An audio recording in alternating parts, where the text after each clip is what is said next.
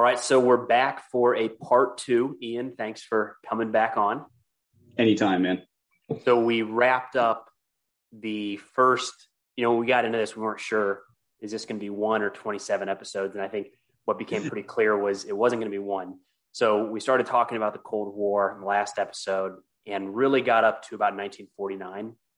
And the caveat I'll throw on that is it's one hour covering four or five years. Well, really, that's not fair. Ian was going back 100 years at times, or you know, 50, 60 years. and we did that in an hour. So there's a lot that's not in there, um, but it's designed as kind of a high level conversation. So we stopped in 1949, roughly around the time when the Soviet Union acquired nuclear weapons, and all of a sudden you've got this relatively level playing field. And uh, we thought we'd take it from there. And as a little lead in for today, um, we're thinking that this episode is going to cover roughly 1950 to the early 1960s. So I'll say that.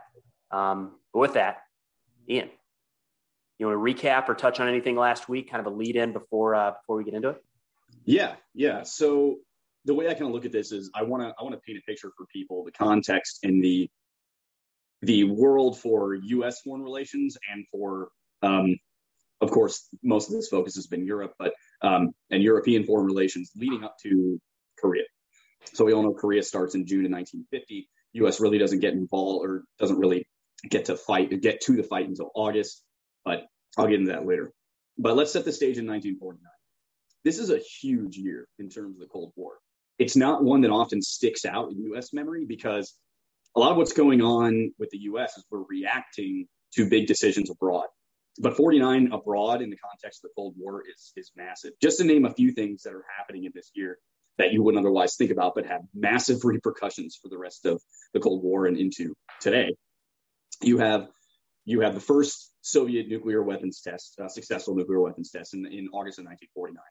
You have the establishments of both West Germany first as a as a nation, and then later East Germany.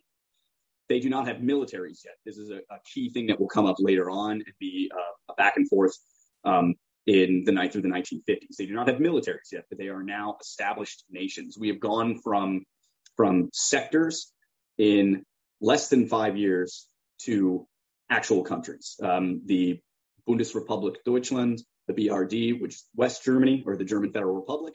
Then you have the Deutsche Demokratische Republik, which is the East German uh, East Germany or the German Democratic Republic. So these are both established in 1949. This will play out a ton in the late 50s and early 60s because the US is not going to acknowledge diplomatically uh, East Germany as a state, as an, as an independent state. So that's going to be a huge factor in our decision making. Um, in addition to that, in 1949, it's hard to uh, it's hard to forget, but on top of all that other stuff, the Berlin blockade ends in 49. Stalin is still alive in 1949. You also have uh, NATO established at this same time. And that is going to be a big deal going down the road. Um, but you, you've got all these factors happening in 1949 uh, that make this a huge year. But despite all this, you'll notice that it's mostly Euro- Eurocentric. It's mostly focused on the European theater. So if we're going to shift over and look at Korea now, a setup for Korea. Before we jump to Asia, I have a question about the two countries there. Yeah. Who wanted that? Was that like when the two countries were formed, was that a, a positive for the US? Was it a positive for which side of the Cold War did that benefit or did it? It it benefited both sides for various reasons. Um, both of them knew that they would benefit from each other's side being an ally. Uh, in particular, with the Allies, uh, the focus was they wanted to have Western Germany as an established state so that they could create a trading partner out of that, an economic uh, partner, because they knew the industrial capacity that Germany had or was capable of having, especially Western Germany with the Ruhr and Alsace and the coal producing regions and things like that. These are factors that go all the way back to World War One and before, right. even the Franco-Prussian War. So those coal deposits, those abilities and natural resources that come with a West Germany is very important. Now, on the other side, you have the establishment of East Germany. This is also a big deal for Russia because it gives them a a further buffer zone between them and the Western powers and the allies in Europe. Um, but it also provides more legal framework for them to be able to kind of get less hands on. Believe it or not, the Russians, while they always have a thumb on the scale in East Germany, there comes a time later on, especially by the early 60s, and you'll see that with the Berlin Wall going on later.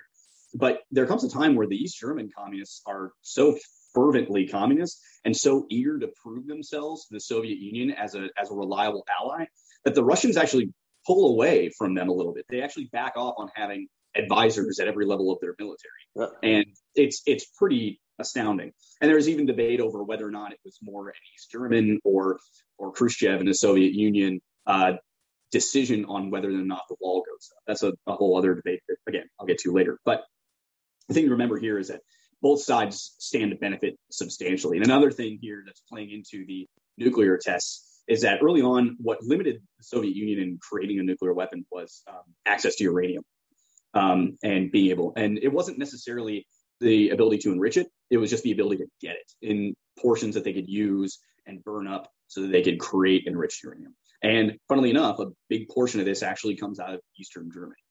Because we've been so Eurocentric and the Cold War is going to continue to be Eurocentric, the epicenter of the Cold War is, of course, Germany, and more specifically, Western Berlin and Eastern Berlin within Eastern Germany. Um, again, recap of the first episode. Uh, I'm not going to go into detail, but Berlin is inside, entirely inside the Soviet sector of Germany. That is a factor, and access to the city through the eastern sector is going to be a big factor throughout this thing. But 1949, we have all this other stuff going on. Clear on the other side of the world, we still have troops on occupation duty in Japan. And remember, again, we leave Japan on occupation, or at least in occupation of the traditional sense in the post World War II sense. We leave Japan in 1950 uh, after a new constitution is ratified in Japan, based very much on the US Constitution. Um, and of course, you are going to have US bases throughout the Japanese islands, but it's not an occupation anymore after 1950. But in 49, we still have troops there, and we're getting ready to pull out soon. And we're hoping to because we want to shift our focus away from Asia and what we would call PACOM today. We have other things going on in, through allies in Malaya and uh, Taiwan with the remainder of what was um, Chiang, uh, Chiang Kai-shek's army um, in the Chinese Civil War. But by 1949, the writing is on the wall, and another thing that happens in 1949 that ties us into Asia is the fall of China the communist forces in China um, finish, for the most part, on the land. They rout what's left of the nationalist Chinese Kuomintang army, um, and the Chinese are victorious. Now, this has other effects. There are more conservative voices in the US um, government and military who are saying, oh my God, we have to do everything we can to combat this. China just fell. What happens next? Truman, early on, believe it or not, is actually getting a lot of flack for being soft on communism. His hope, despite our the idea that we have this um, association connected with the Truman Doctrine, the idea of containment of these countries, containment of another country is different than, say, détente. Détente is what we see more specifically in the 70s with Nixon, which is reaching out a hand, trying to be partners or at least um, have a diplomatic conversation with these countries that before we would refuse to even engage with. Um, containment is keeping them in their place, but not trying to actively undermine their regime, change their government, things like that. Then is that have, kind of the idea that if it's working, it's better than something? I mean, you could look at Iraq in the last 20 years where it might not have been a system of government or a leader that we liked, but it's functioning, it's a functional member on the world stage. Was it that kind of idea? It's it's that and also the hope that um, we acknowledge, especially let's say with the relationship between China and the Soviet Union. A lot of people in the Truman administration and that are studying foreign policy this time also acknowledge that the Chinese communists are very much different from the Soviet communists, or at least at this point they are now. And they are going to continue to diverge until the official, what we call the Sino Soviet split, which kind of happens starting in the late 50s, really um, in, you know, uh, at its core. It's going to start in the late 50s and end in the mid 60s. Um, and this is a dip, further diplomatic and ideological split between communist China and the USSR, despite the fact that the USSR is going to continue to have pretty good relations with them through this time. Um, that split is going to grow r- really, really heavy. And eventually, at a certain point, the US sees that we are the one beacon, shall you, shall you say, of democracy for the Western powers and third world nations that we want to bring into our camp. If we allow the Chinese and Soviets to split amongst to fight amongst themselves and split, they're going to further split alliances within the communist world. Ah, okay. And while they may have more communist countries, they're going to go to a Chinese camp or a Russian camp or a, a Soviet camp, excuse me. So a good example of this is actually uh, communist Albania. Early on, communist Albania, though it's firmly in Eastern Europe, um, kind of distanced itself from Stalin and the Soviet Union, especially into the 50s. And in the 60s, actually leaves the Warsaw Pact entirely. And it then finds an economic partner and kind of leader in communist China. And so you see an influence in their government, the way that they conduct themselves, um, which is far more Chinese inspired than it is Soviet inspired. So you see that in Europe, but mostly in Asia, just by, you know, by virtue of you know who's around China and who's around Soviet Russia. I didn't know that um, an Eastern European country could leave the Warsaw Pact. I mean, I know they could. I just didn't know that was like realistically in the cards at all during this time. That's crazy. They're, they're really the only one that gets away with it. Um, when you always see and look up, you know, info about the Warsaw Pact, it will say Albania till 1968, and you know everybody else. But um, but so because of this, you have this split. This plays heavily into the beginnings of Korea. So for the US and Korea, we're actually getting ready to pull out of that region. Our whole goal was to occupy, and we had agreements with the Soviets that they would be occupying the, the northern half, would be occupying the south until there was a uh, unified or somewhat democratically elected government agreed upon. Unfortunately, those votes kind of went out of turn of what the Soviets and Americans wanted. Uh, the North firmly voted for a communist government. The South firmly voted for a loosely democratic government. I don't want to go into too much detail, but just know that Syngman Rhee, who is going to be the leader of South Korea, is going to stay the leader for a very long time after this war, and in many ways is kind of seen as a dictator in of himself. Um, but it was seen as a better alternative to the communists. And at times, he was going to really test American patience because by the time this vote happened, the Americans said, "All right, it's 49. We have other things we need to focus on." Underlying all of this on the American side is Truman and his wanting to basically have a Cold War on the cheap. The only way I can describe this is that basically in 1949, prior to nuclear to uh, the nuclear detonation from Russia, and this gets into questions you had from the earlier um, podcast. But prior to this, the way we used our having our nukes and no one else having them was the fact that we continued to build them. We had a, uh, about 250, a little more than that by 1950. Um, but by 1949, when the Soviets detonated their first, we had over 100. Um, and the way we used that diplomatically and politically was that we basically used it as a tool to allow us to not have to fund a massive active standing army for a conflict at any given time. But we had nukes. Whereas we knew at any given time, especially in the post-war period, we drastically draw down our military, our military after World War II. And funding is kept at nowhere near what funding of the military is today. Today, our military funding is anywhere between 20, 23%, I think, at last check. Um, in 1949, funding of the military is about 5, 6% of GDP. Really? Wow. It's very small. And this was a big part of Truman's uh, uh, doctrine and part of his his uh, domestic front stuff was that he's going to he's going to maintain an army, but it's going to be very small. And we're going to use nukes in that place. So, for reference, by just prior to the Korean War, we have seven active divisions seven active divisions in the U.S. Army. And of those, one is really 100% ready to go. And that's the 101st, believe it or not. There we go. The 100, always the freaking 101st. Love it. But but there's there's six other divisions out there that are 60, 70% ready to go. Now we're leaning heavily in 47. We start to reactivate a whole bunch of uh, formerly active divisions from World War II, um, just in case. But we really only have seven, and of that, there's not a ton to work with. And in Korea, we've got nothing. We've got a couple hundred guys at most down in the south, kind of advising, um, and they're just kind of hanging out. And the thing is, is we really hadn't prepared the South for an invasion for several reasons. One, we didn't think it was possible because we really didn't take the threat of North Korea seriously. And two, we wanted to slowly get out of Korea, get out of Asia, Japan included, and shift our focus to Europe. And believe it or not, though, we couldn't see the writing on the wall, despite the fact that in 48 and 49, even as soon as the war ended, there was constantly, there was a war continuing, a low boiling war under the surface, a guerrilla war of communist insurgency in the South, very similar to what we see later on in Vietnam. But by 1950, we, there's well over 7,000 police and uh, political personnel in the South that have been killed in this low level insurgency. And believe it or not, three US KIA between 1948 and 49. But this, it's ignored because we're trying to get out and trying to shift our focus and get away from that there. And is this still, Ian, is this still um, viewed as like the hangover from the Second World War? Like a little bit, we talked about the polar bear expedition last time. Mm-hmm. Is it kind of the same sense of people at home saying, like, what are we still doing with troops overseas? The war ended four years ago, five years ago. Is it that kind of sentiment? It's it's very much in that ilk. It's also just plain and simple wanting to save money and draw ourselves back and not having the army to to back it up. We don't we reduce our military overnight and we discharge a military of 13 million active duty down to less than a million in less than two years. And we're even lower than that by 1949. So we were thoroughly not prepared, but we thought because we had the nukes, we were good. Then the Soviets detonate theirs.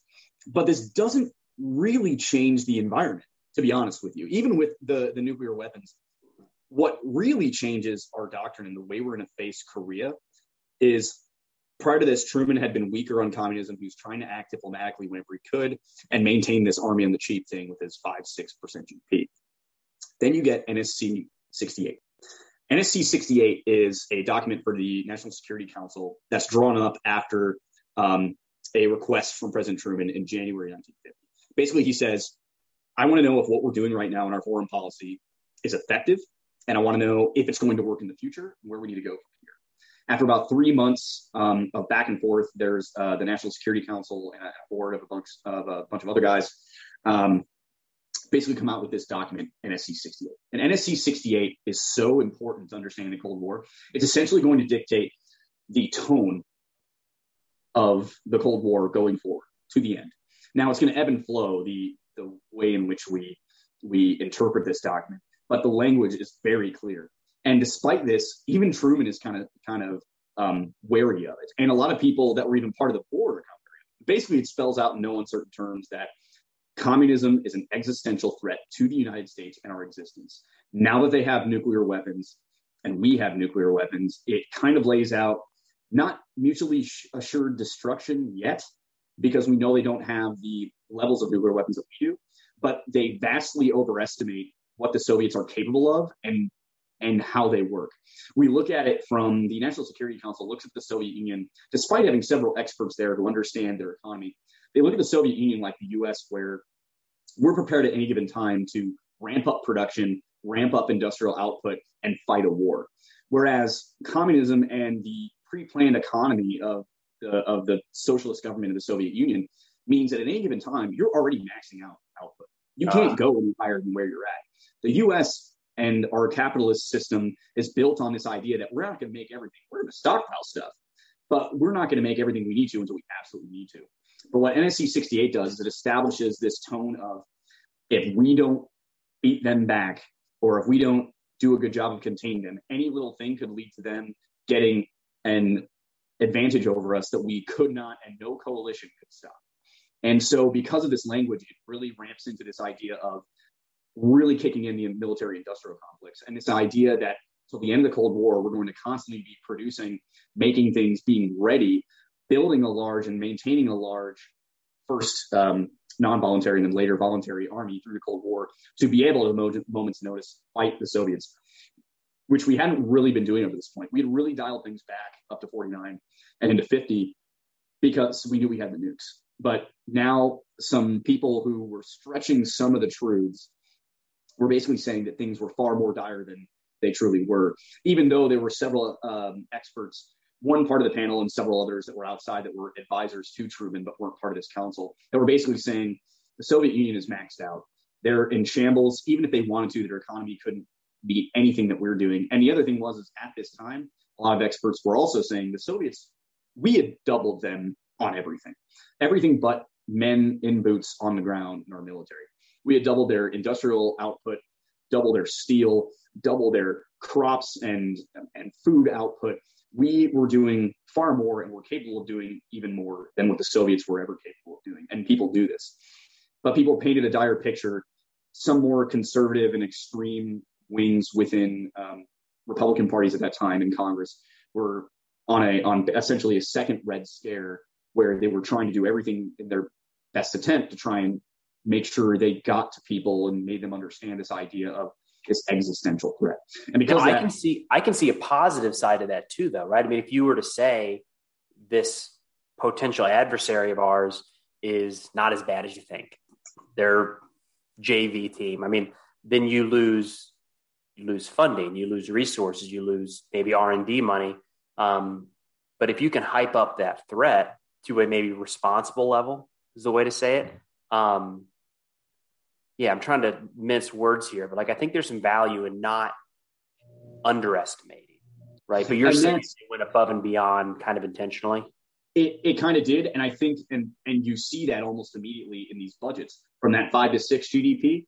In three years, we see the U.S. GDP of the military funding go from five to six to almost 14 or 15 percent, and that really sets us on the path of kind of how we even how we work today. Um, but this you you see Truman react to this, and also even though Truman isn't totally on board with this NSC 68, he goes with it because he's being accused by a lot of people on on the right of being soft on communism, and he sees his agreeing to this as being his his look. I'm not soft on communism. We're going to ramp up all this this spending, all this funding, and lo and behold, once this funding kind of gets sorted out, that's really going to release a ton of funds that are going to allow us to fight in Korea. And now on the Soviet side of all this, prior to Korea, you've got Stalin. Stalin is kind of lukewarm on the idea of an open war against the South. He's definitely afraid of sparking something off with the Americans. Same thing with us. We are we are both mutually very afraid of kicking off something with the Soviet Union.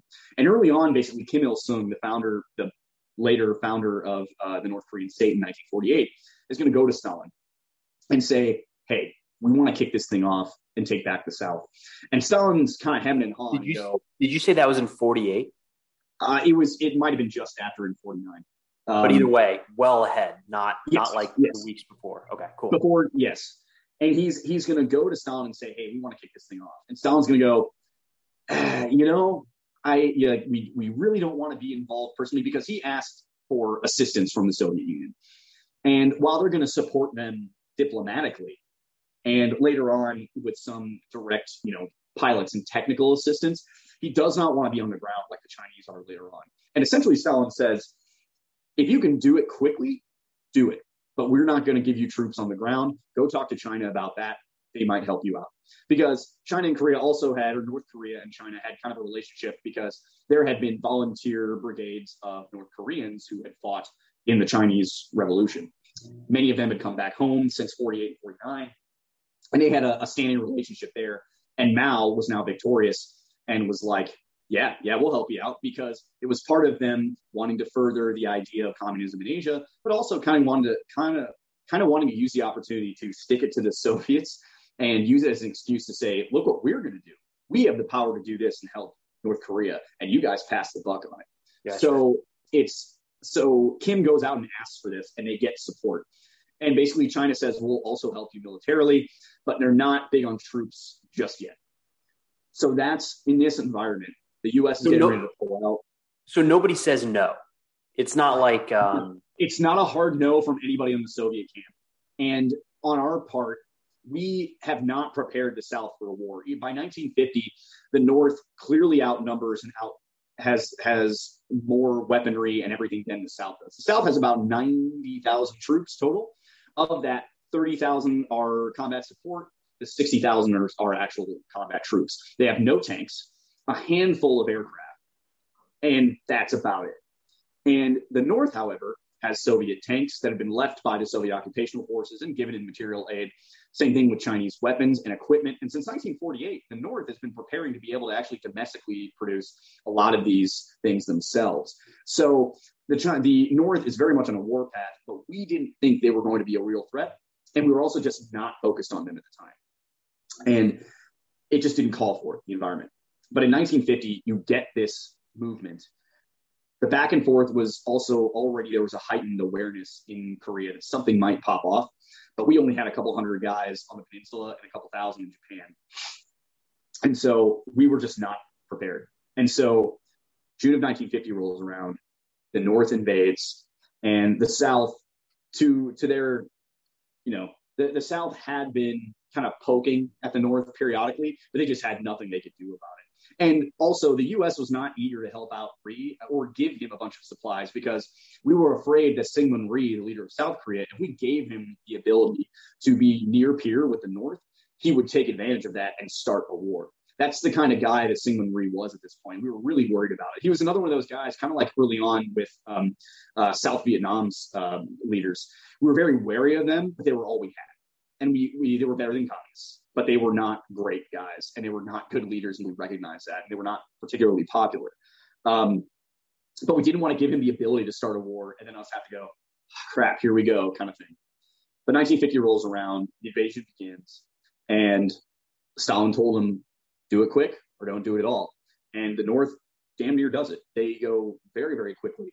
And in a matter of weeks they get all the way down to the Pusan perimeter which is around I didn't, Pusan in the southeast I was gonna say I didn't realize how poorly equipped the South Korean army was. Very. Um, you giving those troop numbers and the equipment numbers, um, it kind of seems like a miracle that they held on at all. Is that fair? It, well, and that's the thing is they really didn't. The only thing that saves them, they, they get pushed all the way back to that that little foothold in Pusan very quickly. They have no anti tank ability whatsoever and the Soviets have tanks. What are they going to do? They're going to fall back and get their butts kicked every single time. And that's essentially what happens. The, the ROK army just gets pummeled back and back and back to this perimeter of rivers around Busan. And we do have a small contingent of Americans. By the time they get kicked back there, we're going to send what we have left in Japan to South Korea to help out the ROK. And that's where you get Task Force Smith and all these guys early on. Task Force Smith are some of the earliest guys that get there. And they have some anti tank ability, but not much and they're also a very small force. Um, but they wipe through them. But we've started to get troops from the Philippines, get troops from the U.S. raised up, trained, get them to Japan, then jump up from Japan into South Korea, and they hold on just long enough they can get them. And the big thing that saves us and saves the the the ROK and South Korea as a whole is American air power. The North Koreans have an air force, far more of an air force than the South Koreans do, but it's pretty outdated and they're not very well trained. Um, and early on, they're just going to be routed by American uh, by American planes, fighter planes, bombers, jets. We overwhelm them, and what's going to save us time and again through Korea is going to be American um, it, it's really going to save us and allow, despite the back and forth on the ground, we never lose after those early days. We never lose air superiority. We might get challenged in the air once in a while by a, by a small squadron of fighters or something like that, do a couple dogfights, things like that. And that's where you're going to get some of your Soviet technical advisors who go in as pilots and are going to pilot these aircraft because North Koreans can't be trained quick enough. The Chinese are also going to be there and training themselves. And the Chinese do have some commendable pilots. Um, it's not just the Soviets, but it's by and large the Soviets. They're going to do the dogfights, the sexy stuff up in the air. But regardless, they're never going to be able to match the bombs, the, the ability that we have to just carpet an area and cover everything. And that's why the North operates almost solely throughout the war at night. Same thing with the Chinese. We operate in the day, we own the day. Night, not so much. The Chinese and later on the or the volunteer Chinese, the um, uh, People's Volunteer Army um, that later comes in in 1951 or late 1950 when we start to push back. Um, they and the North Koreans are going to operate almost solely at night. And you get a lot of accounts of that when that's when guys get the most hyphy. That's when at the individual soldier level, these guys in their foxholes are just scared. It's terrifying. Scared to death because they know that they own the night. That you know, NVGs are not a thing yet. We don't have night vision on a mass scale. We don't have the ability. This is kind of the last real conflict where nighttime is going to be completely, you know, kind of what we think of nighttime as is you're not going to have NVGs, you're not going to have any way to really fight other than being in the dark and maybe shooting up some star clusters or something like that. Um, and they're they're terrified of that. And nine times out of ten, they're also vastly outnumbered um, by Chinese mostly. The North Koreans really wither after our initial pushback after that. Um, but just know that it's it's it's a lot of night fighting is when the Chinese and Koreans make their make their moves, and that's going to be a big part in all these stories you hear in personal accounts of fighting in Korea, especially from U.S. troops. Um, but the thing not to forget in this whole thing is that Korea is also not just the first active front in the Cold War; it's the first time that the UN is tested. The UN forms an army after a UN resolution is passed that the invasion of South Korea is illegal, et cetera, et cetera. Um, there's going to be several nations there that a lot of U.S. personnel, I'm sure anyone listening to this podcast is familiar, but you're going to have lots of armies that you would never think of are going to be formed who are eager early on to provide some sort of faction to the fight in Korea to prove that they are capable and they are an equal part of the UN. And that's going to give you the Turks early on. The, the Turkish military is going to be there, the Ethiopians, uh, Koreans, of course. You're going to have um, US, Canada, uh, Britain. You're also going to have um, some other smaller nations there and much, much smaller contingents. Um, but there are, it is, it is a true coalition um, in the sense of the word. But, you know, at any given time, the US is the vast majority of those troops. They can claim it's a coalition. It's not just us, but it's also mostly us. And that's a big factor.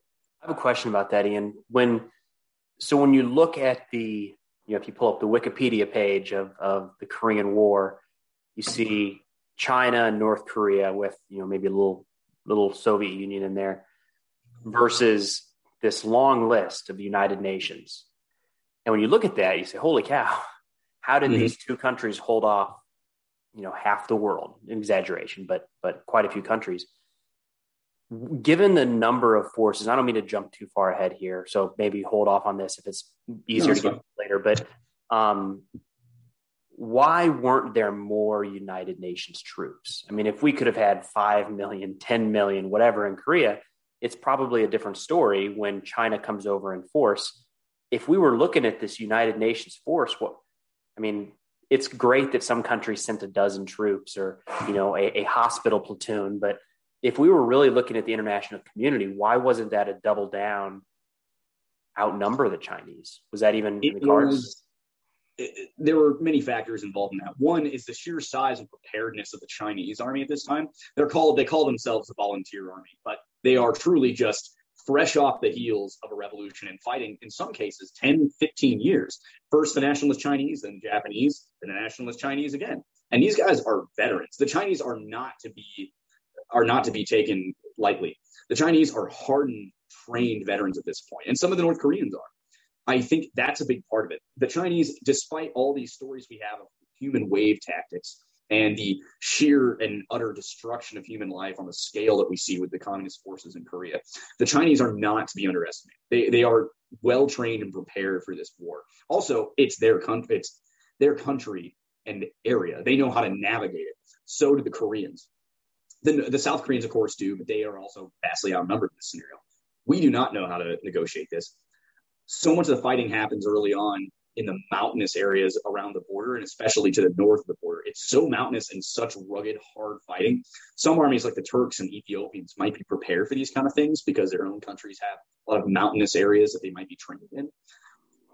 But what it comes down to is support and just an appetite for being part of it. There were all sorts of people who diplomatically supported um, the UN coalition, but they weren't going to give troops. You've also got other large countries here. Germany, at the at the time of the vote, is a military, but for them to even have a military, they don't even have an army yet. Germany isn't going to be an ally, so they're not even allowed by the terms of this to have an army. And the Soviets are already on edge about them having anybody armed, even though their own East German sector is already armed with police. Same thing with West Germany; they do the exact same thing. Um, but they don't have anything to contribute. Scandinavian countries aren't going to go in there and help you out for the most part. And a lot of these countries that have been ravaged by war for many years, and in some cases, we're, we're still in a war. You had Greece that was still in the throes of a civil war at this time. Uh, it's surprising that Turkey was stable enough to go and do this themselves. France is in the throes of not only political upheaval at home, but a growing insurgency in Indochina and later Vietnam. So that's going to be a factor there. So you're not going to get much French backing there because they're so bogged down in Southeast Asia already. So it really comes down to support and just people having an appetite for war. And while the American public wasn't totally against Korea, they were never totally like they're like if this can go quick, same kind of thing as as Stalin's kind of thinking. They're like if this can go quick, sure. But most Americans couldn't tell you where the hell Korea was on. They they knew that there were communists there and we were fighting them, and we we played the coalition card. But a lot of those Korean War veterans, there was just not a ton of support for them. It wasn't Vietnam level, but when they were coming home in, you know, wounded in 51, 52, 53, they weren't they weren't getting much respect or much praise. You know, it wasn't people were sick of war. They were tired of it. It had only been five years, almost, yeah, just a little under five years at this point when the invasion starts in June 1950. There just wasn't a ton of appetite for it. But the UN wanted to, especially the fact that the UN was so heavily invested in by the United States and some of the, the allies of World War II. They wanted to make sure that the UN played a role because they said, all right, here's our chance. We would need to make sure this UN thing can work. Um, and that's where, that's why you don't have this, this kind of wholehearted, you know, support of it. It sounds a little bit like if we look, you know, to pull, to try to compare everything to something modern, if we look at the invasion of Iraq in 2003, it was a multinational force. There were a lot of countries mm-hmm. that had something to do, especially in the couple of years after that. Um, some of them sent a fighter squadron, right, or or an artillery battery or something. They'd be small contingents where it's it's saying, you know, we want to be a part of the team or we want to be seen as a team player, but this isn't an existential threat. Yeah, that word to our country. So we're not going to mobilize the entire, you know, French countryside to support this war in Iraq kind of thing. It kind of sounds like that's the case. And that's kind of how it, in some hallways of the US government, they viewed it as an existential crisis, this domino theory, Truman doctrine of if one country falls, other ones are going to fall. But that, that NSC 68 document I told you about, that wasn't public. People didn't know this is how we were approaching it. We gotcha. were going to see more and more of these attitudes embodied and built by NSC 68 in the American public sphere later on, especially with the trials of the Red Scare in the early 50s and McCarthyism and all that. But the government was not outright saying this is an existential crisis. They were saying we need to save this country from communism. And a lot of people supported that to an extent. But in a lot of respects, it was at, at one point, it was kind of like I don't want to directly compare to Afghanistan and Iraq, but it's just low level enough that people know what's going on and the people there hate it the people that are in the middle of it know what's going on. It's terrible and terrifying. But the American public is just kind of like, I, I, guess it's a conflict. Um, sure, uh, kind of thing. It's it's not. It, it doesn't have a ton of. There's not a ton of people in the public thinking about it and urging for troops to come home early on. I'm trying not to get too bogged down in the Korean War because we're trying yeah. to hit a big window here. But another question I was interested in your thoughts on China gets away, is what I'll say, with calling this a volunteer army. It is direct Chinese government support of North Korea fighting American forces. The United States has nuclear weapons, China doesn't. How, how are they so confident that this isn't going to escalate to something more? It, it seems in retrospect seems like a big big gamble especially when the us started suffering defeats at the hands of the chinese was that just did they think that was just off the table? It's I don't think it's that they thought it was off the table. It's that I think they knew they had support in the form of the Soviet Union. The Soviet Union by mid 1950 and especially late 50 and early 51 when the Chinese really get involved. Um, they they know that the, that the Soviets have their back and there is the threat of nuclear weapons there. There's also back and forth over the value of using nuclear weapons in China. We the use of nuclear weapons also at this time is by and large, the, you got to remember when the UN is founded as well. The U.S. founds the uh, nuclear watchdog agency that exists today. The um, the the acronym escapes me, but the IAEA the, is that it? Yeah, yeah, the um, yeah that.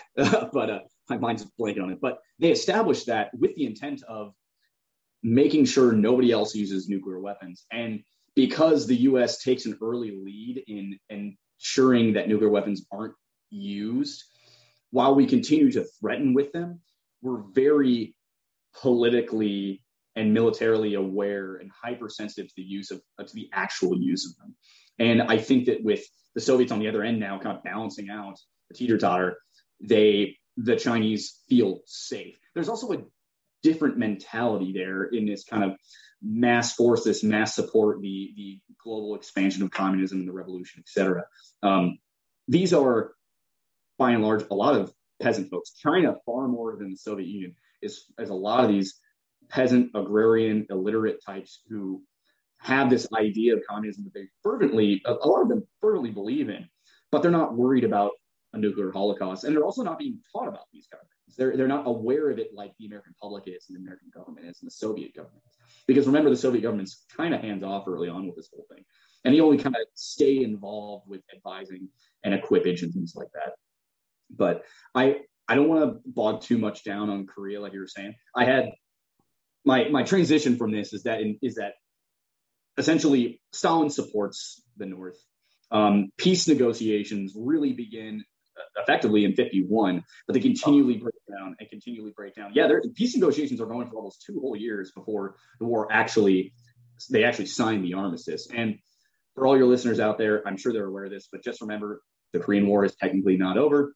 It was never the a peace agreement was never ratified. An armistice was signed, which marked an end to the fighting, official fighting. Um, but there was never a peace, a formal peace signed, um, because believe it or not, South Korea is the one who refused to come to the table on that.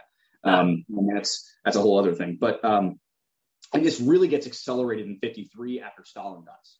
Stalin dies in March of 1953, and this kicks off a wave of changes in the Soviet Union that the US is scrambling to try and react to. Because up until this point, the Soviet Union is going to continue to be a, a dictatorship for the most part. And through the 60s, it's really going to shift into kind of a there's always going to be one head one general secretary of the soviet of the communist party of the soviet union. That general secretary is the official title of the leader of the soviet union who we think of as de facto the leader. So later on um, khrushchev and uh, gorbachev and yuri andropov um, and guys later on in the 80s they are always the general secretary of this communist party of the soviet union. They're not like the premier or the president.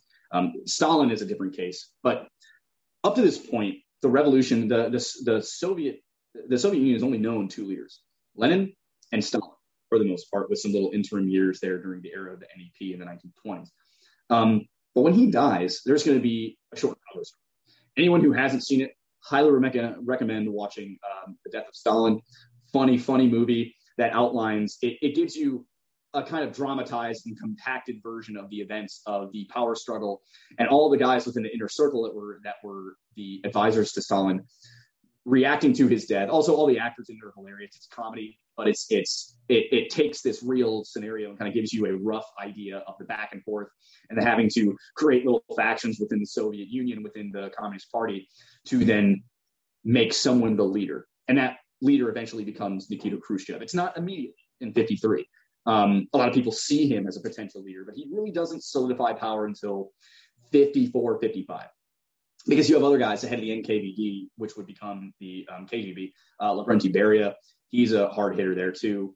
Um, he's later executed under many things, but um, he uh, he's executed in kind of mysterious fashion, but uh, not under the greatest uh, example. But um, Death of Stalin kind of is a good outline of this, while funny, but it's not also a completely accurate depiction, but it gives you a good idea.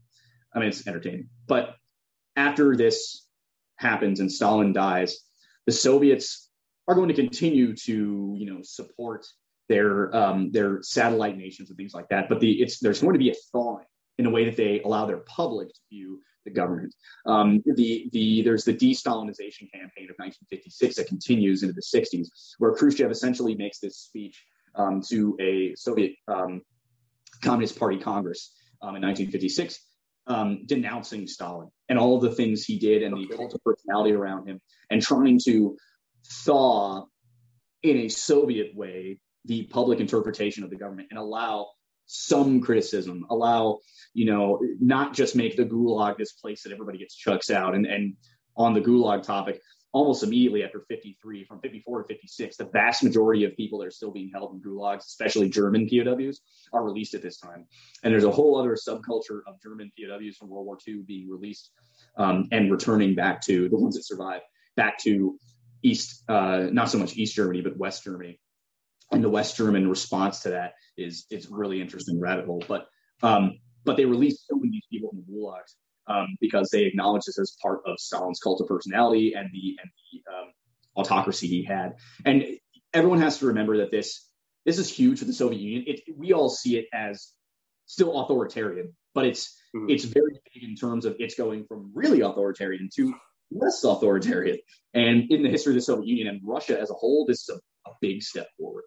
And it's weird because it, it it also results in in the mid 50s and late 50s. This um, the Soviets and the Americans kind of while they're continuing to ramp up their their arsenals and talk big, they're also talking to each other.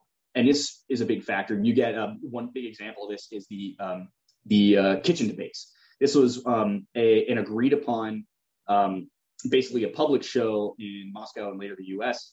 Uh, or in the Soviet Union and the U.S. where both agree to basically do big displays in each other's countries to show the public in their countries what their countries are capable of, what the average life of those people is like, what their industrial output is like, what they can do. Um, the kitchen debate is when the U.S.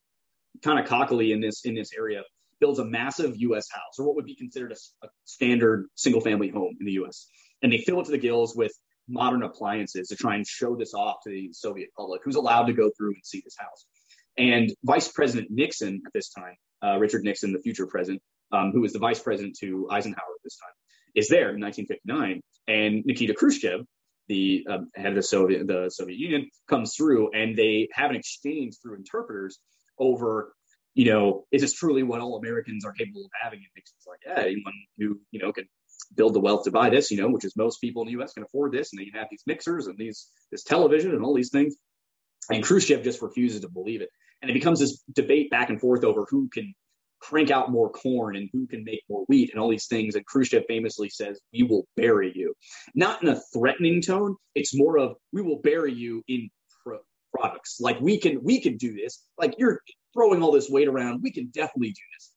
And of course, they cannot. They are not capable of this. But it, it starts this debate, and this is uh, an evidence of them them coming together and talking more. Whereas before it was very icy, there was less communication and this late 50s and early 60s that turns into the, the very chaotic and at times very close to Armageddon. Um, the Kennedy administration is really what kind of kind of solidifies this game. It, things get cold. Um, they they warm up. There's there's still competition and and there it's hard to explain. There's still competition and there's still you know animosity between the two, and we still fear communism and they still fear us and capitalism in the West. But it, it thaws out until Kennedy. And Kennedy early on is going to, while very confident in this this fancy young individual, Khrushchev is going to is going to throw him off early on as inexperienced, too young, and too intelligent in some in some descriptions is how he puts him. Um, because you got to remember, Khrushchev is a, is a, son of the revolution. He's a former Red Army, uh, you know, leader in the Red Army in the, in the days of the revolution. He's a peasant son who raises up through the ranks, becomes this famous commander of World War II, and now he sees this fancy rich boy, um, you know, who also has a service record, but he sees this young guy who is new to kind of throwing his weight around. And in a kind of similar sense, I've always kind of compared Kennedy to Obama in the in the, in the sense that he didn't have a ton of political experience prior to running for president. Um, he had been in Congress, but he wasn't in that long, and his he he was seen as a rising star. But the fact that he went to the presidency so quickly was very un, unexpected. And but Kennedy, Khrushchev sniffs this out early on, and the thing is, is when you read into Kennedy's thought process and read into interviews, and especially all the recordings around his office that they make uh, beginning in the early 60s through his administration, especially during the tense, tense days of his daily and hourly meetings with his Security Council during um, the Bay of Pigs and later on through all the foreign policy stuff. There's tons of recordings out there of these periods, and I highly suggest people listen to them because they're fascinating. But you can hear in Kennedy's voice and later on his accounts and other people's accounts of conversations with him. Kennedy is deathly afraid of his own legacy because when you look at the first year of his presidency in 1961, domestically, he's not doing a ton of stuff but he's working on civil rights stuff. He's working on economic things and, the, and the, what will become the war on poverty with LBJ. But externally, in the foreign sphere, he comes to office in January of 1961. And what happens is, uh, so just before this, Francis Gary Powers is shot down in the U-2 spy plane over the Soviet Union. This is a big deal. So they now have one of our pilots and someone that they are going to want to exchange for ours. So he inherits this issue because Powers is not exchanged until much later. Um, but he's elected and he inherits the what are becoming the plans for the Bay of, the Bay of Pigs. Um, Eisenhower had freed up the funds for this to become a thing, and there was ongoing planning for raising an army of expat Cubans to invade Cuba with American and mostly CIA at this point, or what becomes a CIA um, uh, aid. Getting him on the island and overthrowing Castro. Because ever since Castro came to power in 58, 59, we've always been against the guy. And it's important to note that as we kind of shift into this idea of the Cuban Missile Crisis, yeah. um, he Castro is not firmly in the camp of the Soviet Union yet. He's at this time seeing the kind of split between China and the Soviet Union and knows that he can maybe work with both. But it's it's not the communist world in the Cold War is not a monolith. It's it's not fair to the complexities of, of their political systems and their cultures that a lot of these people have. To just throw them all in the same column. It's very easy for us in the West to do so because it makes it a lot easier. But it'd be like throwing us in the same in the same camp as West Germany and Brazil and you know these dictatorships that happen in South America. While they are in the West, many of them, you know, we don't identify with them. So it's important to remember this going through the whole Cold War if you're studying this period. But Castro isn't fully decided. But the Bay of Pigs definitely pushes Castro's hand into being pro in the Soviet Union. Fair. Yeah. Um, and working closer with Khrushchev. But so Kennedy's uh, first in office in 61. He inherits this invasion of pigs uh, the invasion of the Bay of Pigs, which happens in April of 1961. So three months after the guy takes office, fails catastrophically. Fingers are immediately pointed at the U.S. It's very hard for them to die. Um, but right after this, um, in in June, you have meetings between the first uh, in-person meetings between uh, Khrushchev and Kennedy, which I believe were in Vienna, I think. Um, and basically, it comes down to the two of them staring each other down at this meeting in person, and Kennedy blinks, and Khrushchev bases a lot of decisions after the fact on the fact that after his face-to-face interaction with Kennedy and talking with him, he goes, "Oh, he's so inexperienced. He's not going to stop a damn thing. We can do, we can get away with a lot of stuff before he's going to make a move." And so this, what what happened there? Do you know? Like, what was the interaction where he was like, "Oh, I got this guy"? It was basically some back and forth over over uh, nuclear weapons and missile uh, placements and um, developments in Berlin, access to Berlin. It was a lot of debate over the acknowledgement of um, the East German state as a as a sovereign government. There, that's going to be a huge talking point between the two and a huge point of contention all through the the, the wall going up and everything too. Um, but the long and short of it is, he basically he he can tell right away, or Kennedy is, is very nervous, and he's also very nervous about his legacy because so much has gone wrong for him at this point, and it continues to go wrong. Um, because after June, you start to see moves from from the east and basically a green light from Khrushchev, like, hey, if you guys got to start stopping this brain drain somehow, go ahead. And this happens, but a couple months later. But that's when why Khrushchev feels comfortable to give the East Germans the okay. And it's it's still debated over whether who made the final decision on putting up the wall in Berlin. But um, Khrushchev basically okays it without saying directly put up a friggin' wall. Sure. Um, but the Germans put up a friggin' wall. Um, and he does this because he knows Kennedy's weak and he doesn't think he's going to do anything about it, or at least he doesn't think he, he has the experience to deal with it. And what's ironic about the wall going up in August of 1961 is that um, they're going to continue to not acknowledge the uh, East German government. They're going to continue to basically um, claim it as a puppet state, which it is.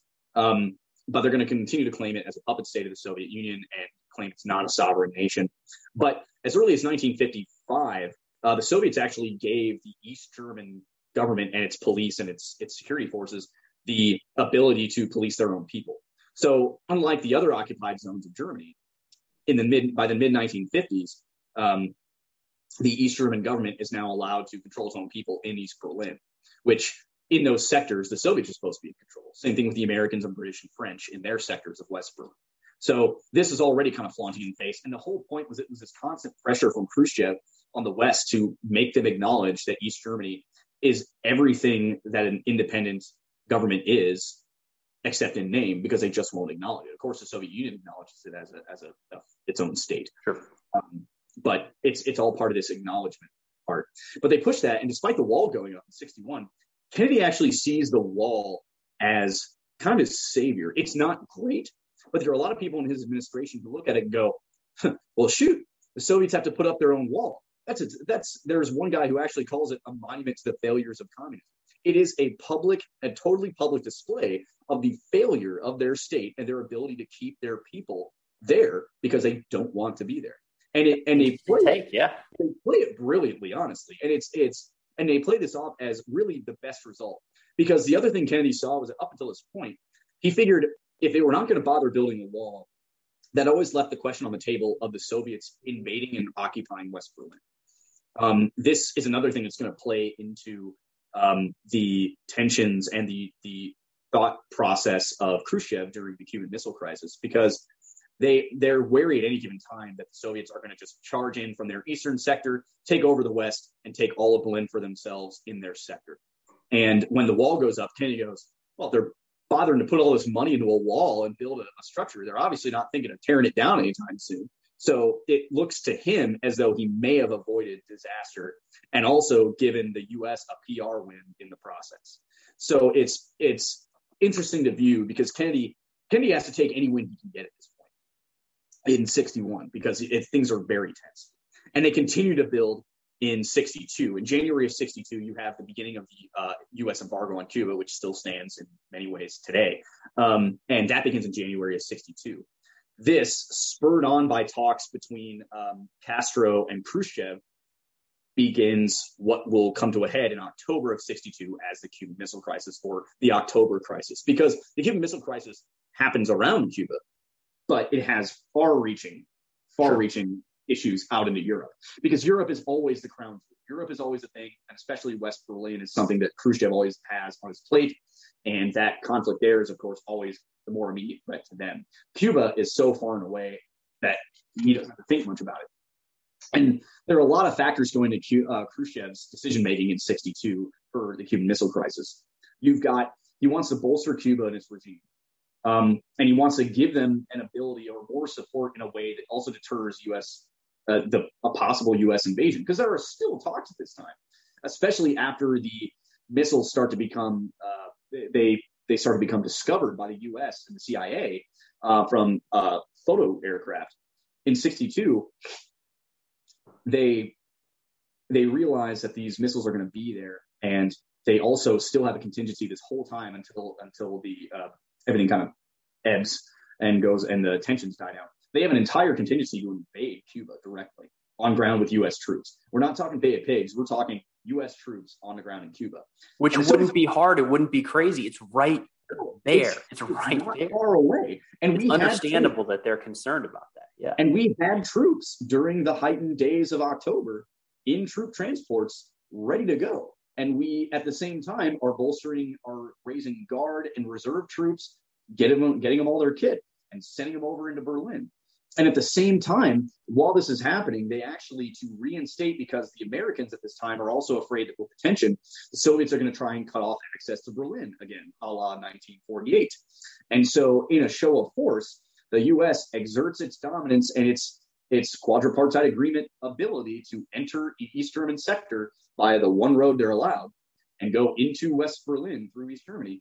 They almost round the clock every few weeks they send a contingent of troops down the same highway, full kit, some marching on foot, some in, in troop carriers, some in jeeps, down this main highway. They're watched by the East Germans and Soviets the whole way. But they march imposing, rifles, kit, and all, down the highway into West Berlin and all the way back. And they keep doing that because they're they want to ensure that their access doesn't get cut off and we have another Berlin blockade. And this is all happening in 1962. And so you have Khrushchev making these decisions to try and defend Cuba from a U.S. invasion, which is very much on the table at this point. Sure. Um, but the U.S. does take action on one of its multiple actions. So it has multiple actions at this point. And when you listen to a lot of the recordings of, of Kennedy with his his guys, Kenny is very much not a hawk. He's deathly afraid of sparking a nuclear war. Then you have guys like Curtis LeMay later on, and uh, and other uh, advisors that are World War II generals in his cabinet they're very much hawks and are like, we just need to bomb them. We just need to strategically bomb them right now, take out all the nukes, and we'll just do a preemptive strike. For their part, the Soviets are also thinking of a preemptive strike in some places, or, or rather, Castro is asking for a preemptive strike in some cases, but both sides do not want to risk that because the military personnel and the advisors, political level, while they have a lot of sway, at the end of the day, people making the decisions are Kennedy and Khrushchev. And they are both very aware of how everyone is on just a, a, a trigger pin, a, a hairpin of this. They are so close to nuclear Armageddon, and they know that they don't know at the time that there are even nukes swimming around in the ocean.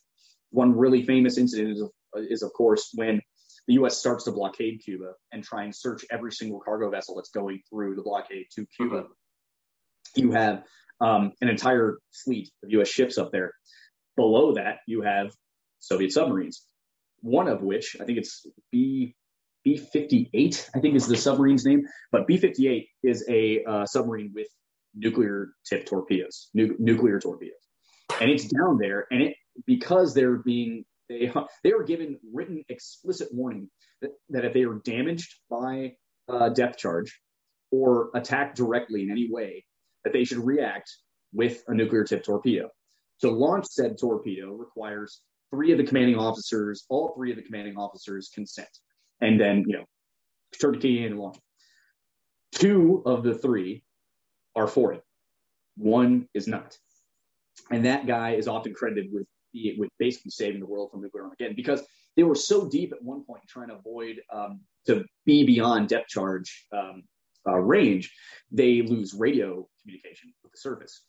And some U.S. ships that discover them drop basically what are practice depth charges. They're smaller. They they they're loud enough that you can detect them, but they're not going to do any real damage. Um, but they are being hit with these practice depth charges. They don't know what's going on in the surface, and many of them assume that a nuclear war has already begun, and they, and so they don't know what's going on in the surface. And their two options are launch a torpedo and join in the fray, or come to the surface because they're also running out of oxygen oxygen very quickly at this depth.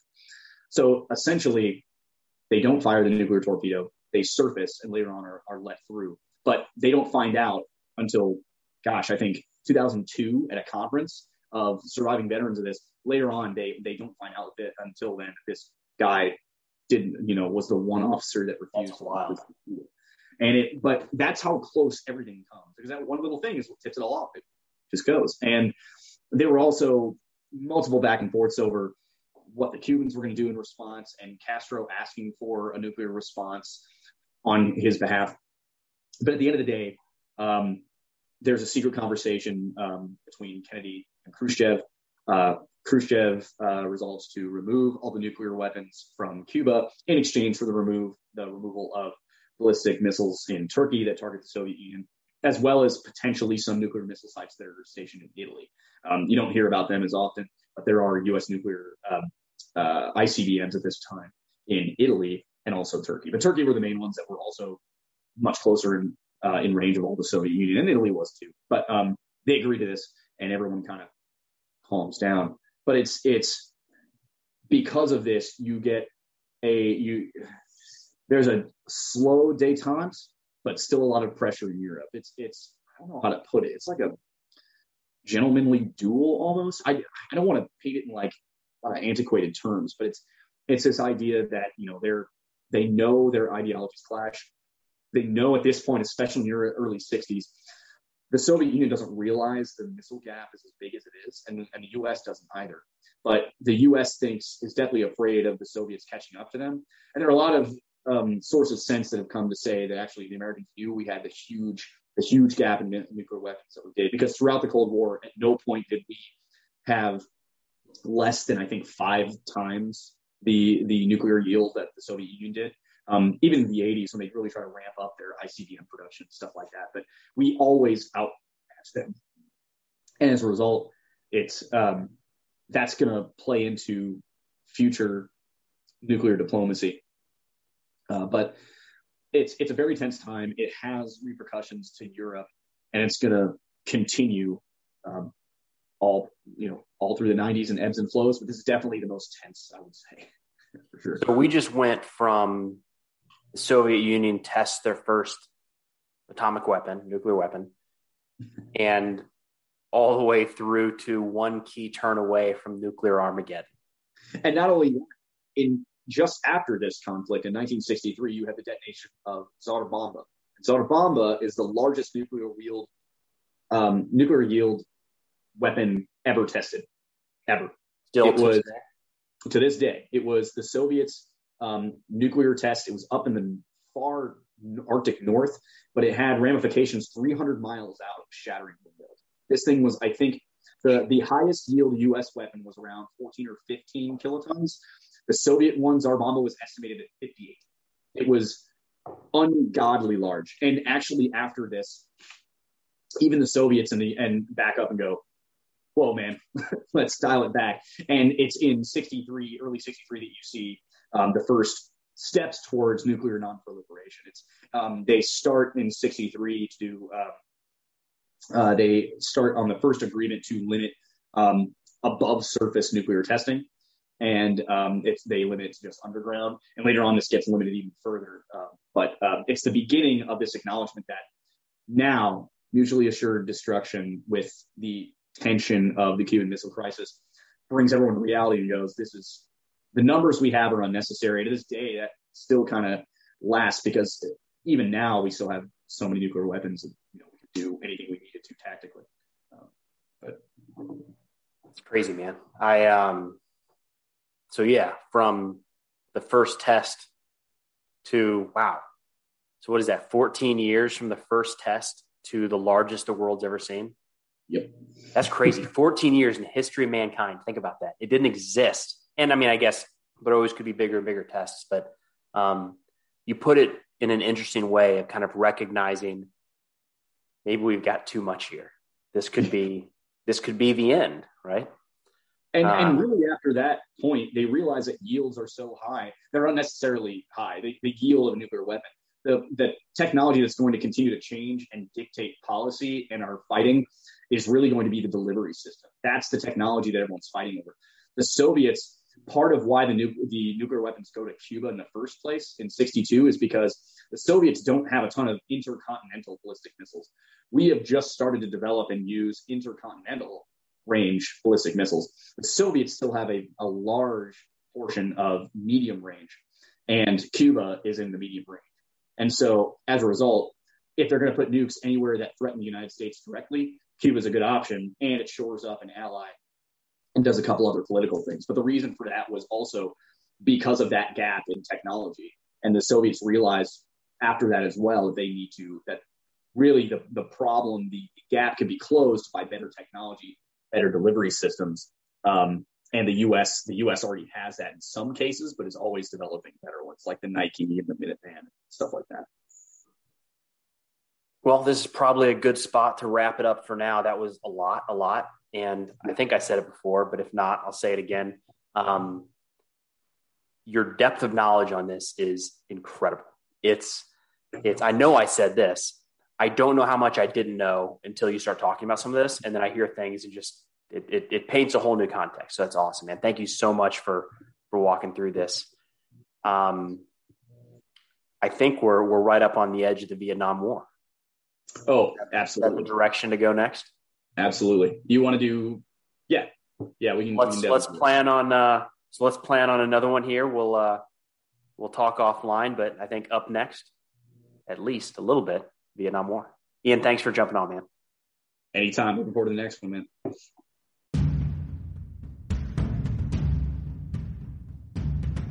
Hey, thanks for listening to War Stories. If you get a chance, it'd mean an awful lot if you could head over to Apple or Spotify or wherever you listen to your podcast and leave a review. It helps others to, to find the show. But thanks again for listening. We'll see you next time.